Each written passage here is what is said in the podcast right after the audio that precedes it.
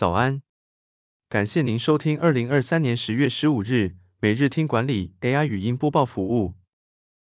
每周日早上七点，用五分钟带您快速了解名人带给我们的职场启示。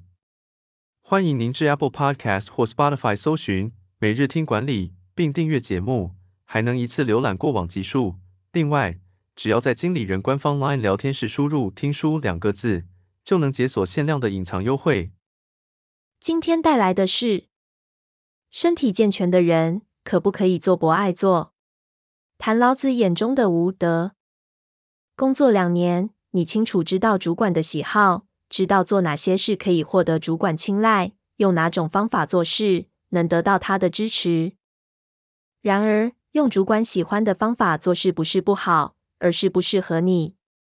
这样做事不仅别扭，甚至会降低效率。但你为了讨主管欢心，还是照他喜欢的方式做事，久而久之，你变得越来越无力，越来越无心工作。为了迎合他人而丧失自己的本心，在老子的眼中其实是无德。他在《道德经》第三十八章写道：“上德不德，是以有德；下德不失德，是以无德。”具有上乘品德的人，因为不追求形式上的德。所以具备真正的品德，而下乘品德的人，因为不放弃追求形式上的德，所以没有具备真正的德性。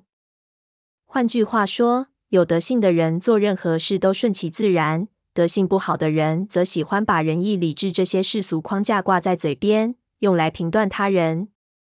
举例来说，捷运原本设立博爱座的用意，是希望大家可以让位给有需要的人。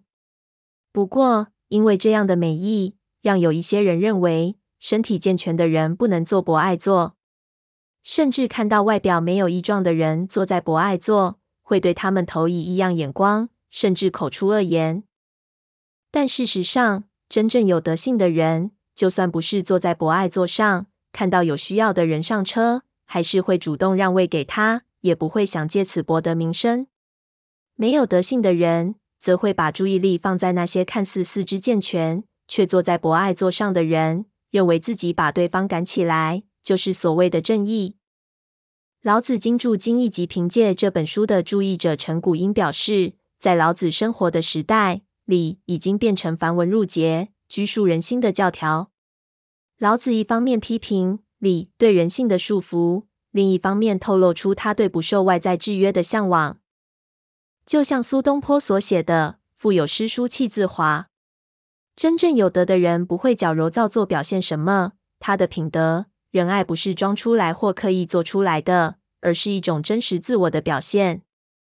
回到工作与人生，老子想表达的是，你所做的事情不应该是为了得到他人认同，或是认为这么做才是符合能力好、个性好的人，